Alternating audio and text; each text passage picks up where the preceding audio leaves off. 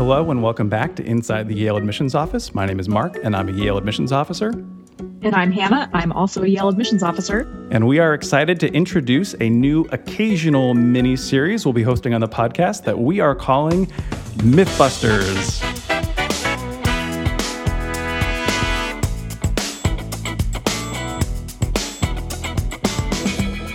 Yes, it even comes with a new theme song. Thanks, Andrew.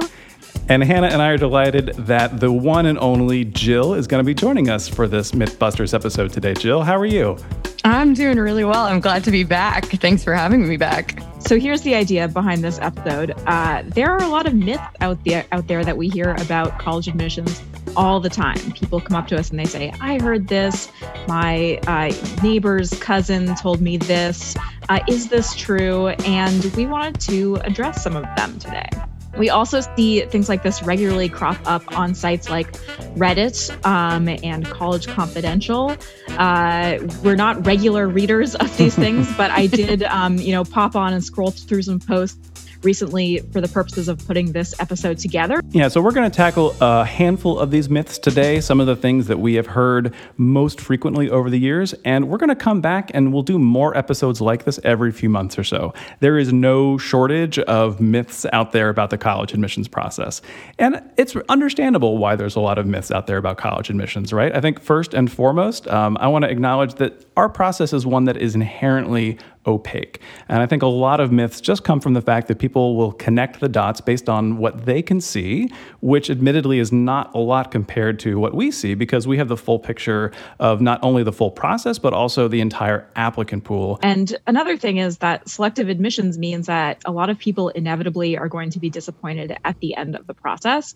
And it's natural to try to find explanations for that, especially sort of outside influences, um, and to come up with explanations that are maybe cynical about about our process. So we we totally get that. And if you just take away one thing from this episode, let it be uh, be careful where you're getting your information on our admissions process from. Remember, um, you know, you can always go directly to the source. That's us to get the right information rather than peers or online forums or private consultants who claim to know more than they really do. And if you remember back to our very first episode, we created this whole podcast in order to give folks reliable information. We wanted you guys to get it directly from the source um, and, and provide this as a free public service.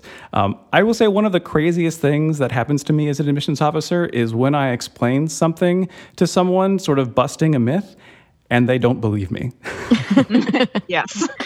and they will just shake their head and they'll they'll they'll go back and they'll they'll fight me on it and I'm like, "Do you think I'm lying to your face? Like really? I'm not." It happens more often than you'd think, too. I know. Like no, so so there's not a big conspiracy out there, guys, I promise. And we will also recognize that there is usually some small kernel of truth be- behind these myths. Um, but usually they get sort of pretty distorted through the game of telephone that is kind of hearing from from different people about about about the process. Um, so we're going to try to acknowledge where we think these myths come from um, and uh, let you know why they're not necessarily true about our process. Yeah, like most good gossip and most good rumors, there's usually something true, um, but it's been embellished. It's it's gotten mm. onto a life of its own. Um, for the past few years, I've had this sort of simple rule of thumb for whenever I hear a, a juicy rumor or a good piece of gossip, um, and that's that I, I simply just sort of stand back and I say that is a really good rumor.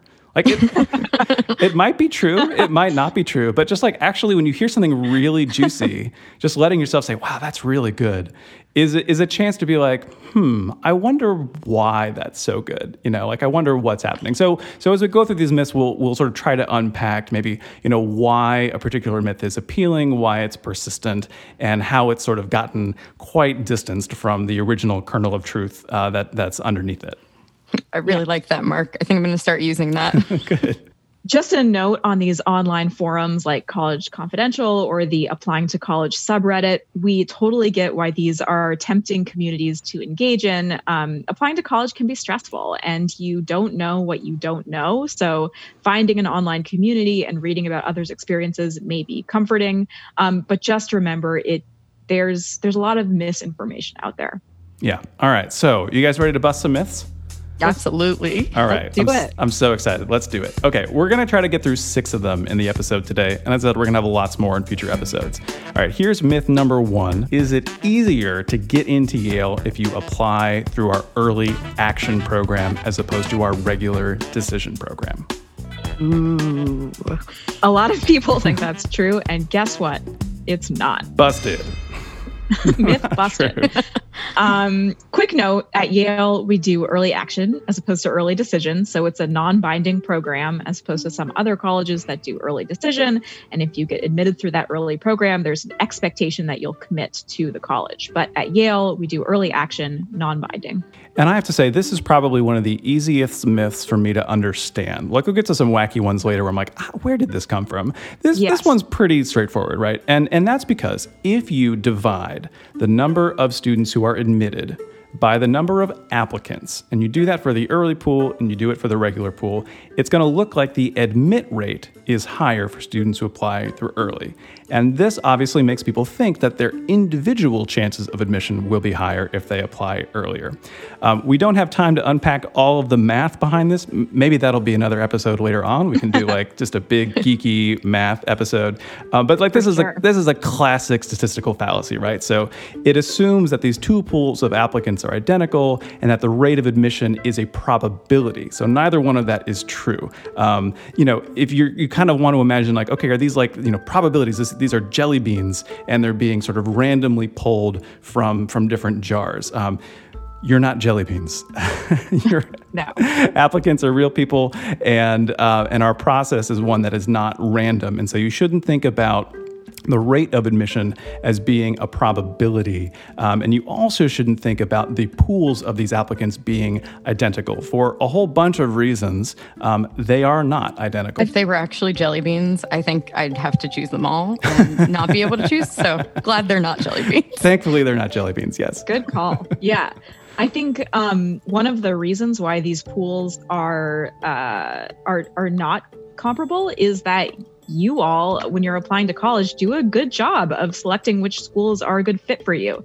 The the reason that people apply to Yale single choice early action is because Yale is their first choice. They're really excited to apply and, they, and they feel like they've put together a strong application. And you know what? Often they're right. That results in just a stronger early action applicant pool. Yeah, and I want to explain sort of our incentives here. Um, you know, we have every reason to want to be conservative in our early pool because we are operating understanding that we kind of don't know what's behind curtain number two in the form of our regular decision applicant pool. And, and none of us want to get to in March reading our regular decision applicants and say, don't, we're out of spots. Oh my gosh, we, we wish that we could admit all these students, but we, we wasted too many spots on these early um, students. And, and that is why every year we have a pretty sizable number of applicants that we defer from our early action pool and ultimately admit in regular decision. You know, when we were first looking at their applications, we wanted to be pretty cautious. We sort of weren't sure if at the end of the day they would stand out. And then once the rest of the pool fills in, we say, oh yeah, this student does stand out and, and we are delighted to admit them.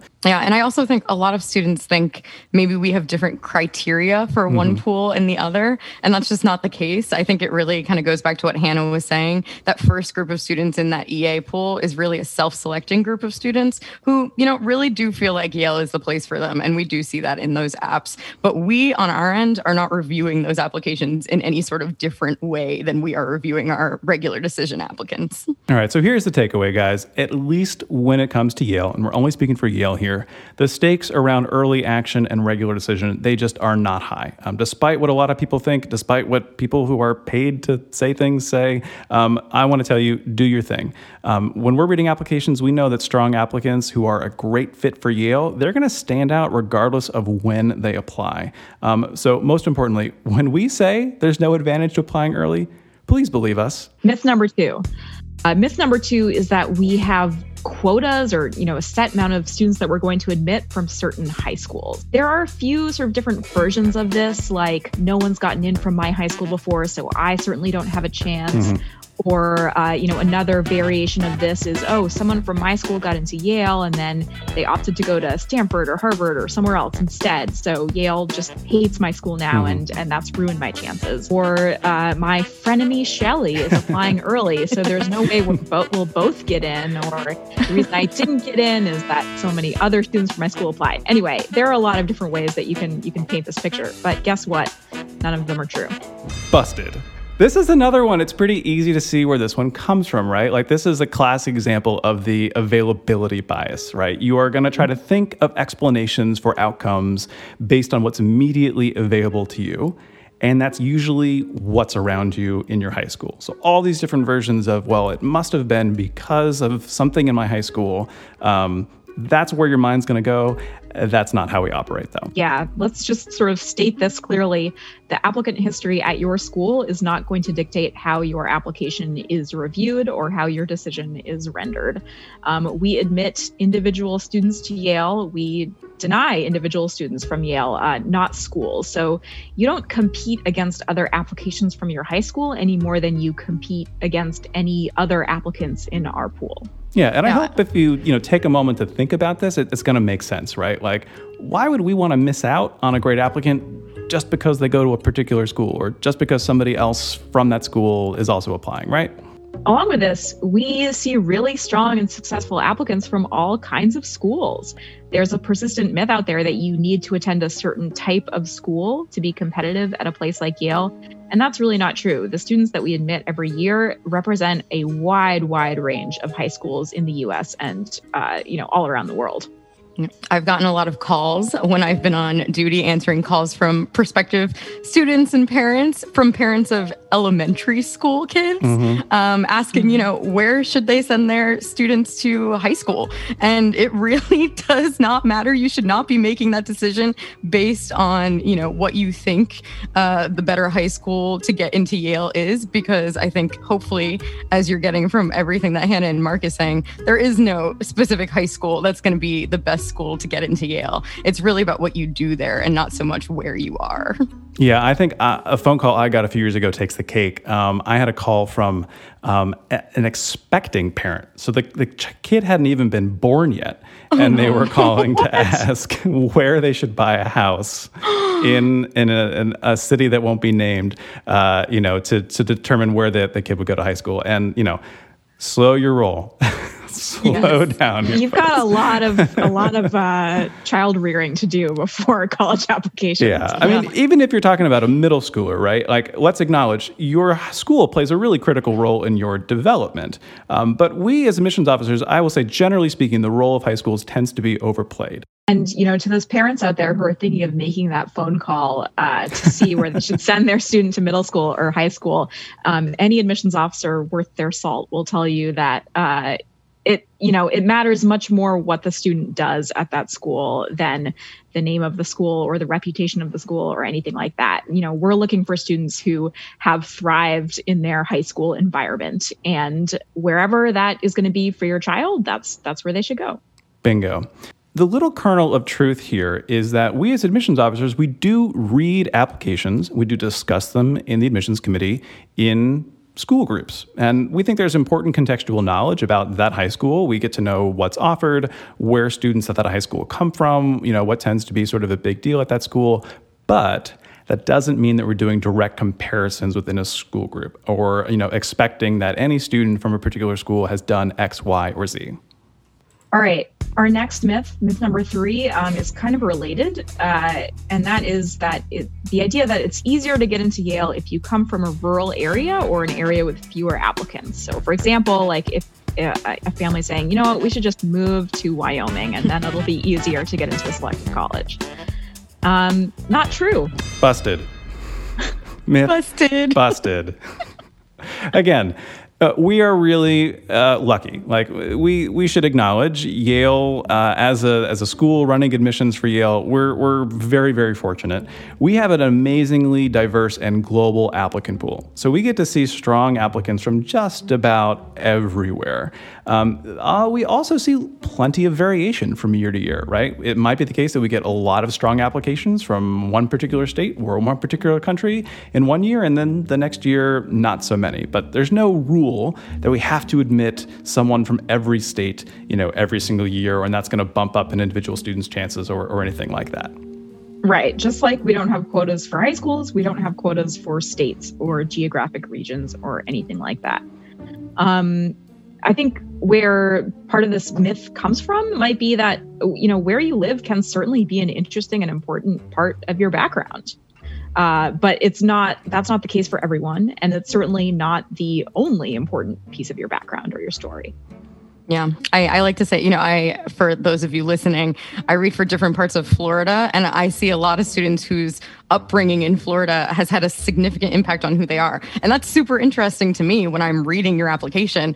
But it's just as interesting to me as the student who lived in Virginia their whole life and then moved to Florida for their junior or their senior year. And so, context, you know, has a significant play in the application process. But again, it's going to have more of a play for some students and it's going to have less of a play for others. And it's definitely not that we are looking to only take a certain amount of students from any specific place.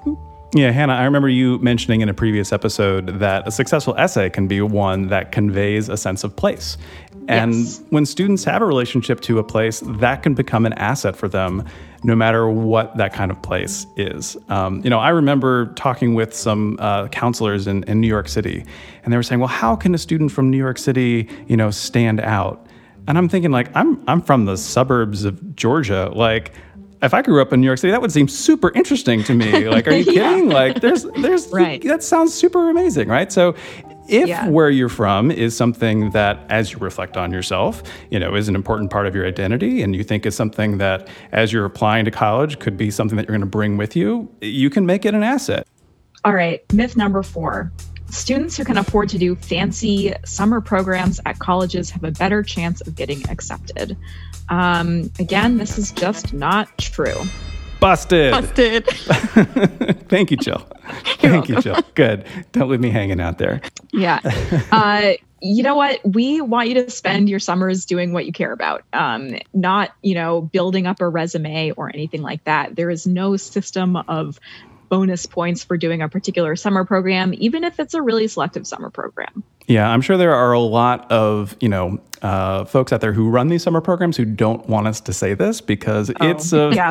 Sorry, guys. it is a, it's a great marketing tactic when you get this stuff in the mail, right? Um, that oh, you know, you're going to do this program. It's going to be on a college campus, and you're imagining, oh, that's going to help me stand out. Sorry, um, that is not. You know, spending a summer signing up for one of these programs is is not going to suddenly make you a super strong college applicant for us. Yeah, um, I think related also, attending a Yale specific summer program is not going to make it easier to get into Yale.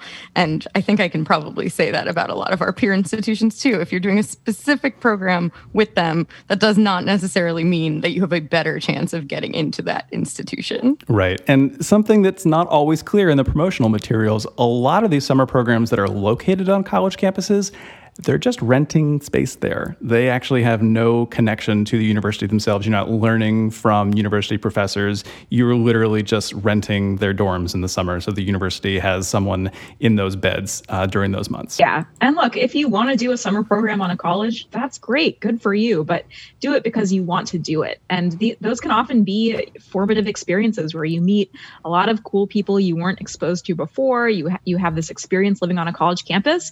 And that experience in itself might be helpful for you as you think about where you might want to go to college and how you fill out your application.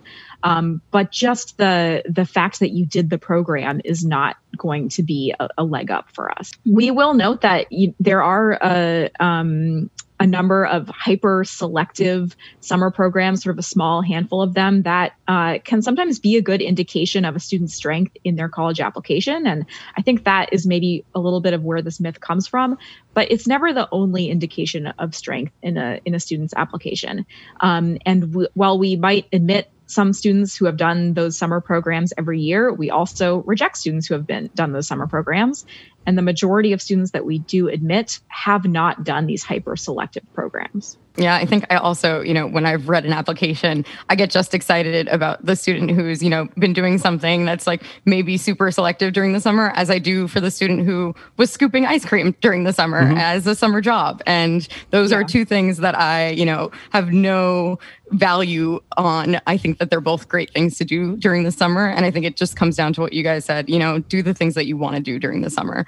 Exactly. Yeah, it's a very common question we get is what should I spend my summer doing? And the answer is really something that's going to be engaging and, and interesting. You know, hopefully that means doing something more than just getting a high score on Halo in your basement. Like I'll go ahead and say like we can differentiate some things from others, um, but caring for a family member, uh, taking a student job, um, having an interesting trip doing one of these summer programs those are all ways that students can can grow and and be engaged and you know potentially create some interesting experiences that they wind up reflecting on in their college application for us to learn about we've seen it all all right, myth number five is that um, if I meet my admissions officer in person or connect with them over email, my application is more likely to stand out.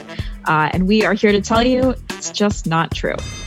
Busted. busted. Oh, I'm so. This is my favorite one oh, to bust. Mine too. Mine too. I feel so very good. strongly about this one. all right. So this is all part of a larger concept called demonstrated interest. You know, there are a lot of very well-meaning counselors out there who will tell you you've got to go get your name on the map with these folks. You've got to demonstrate your interest early on. You want your admissions officer to know you before they read your application. Um, so here's the thing.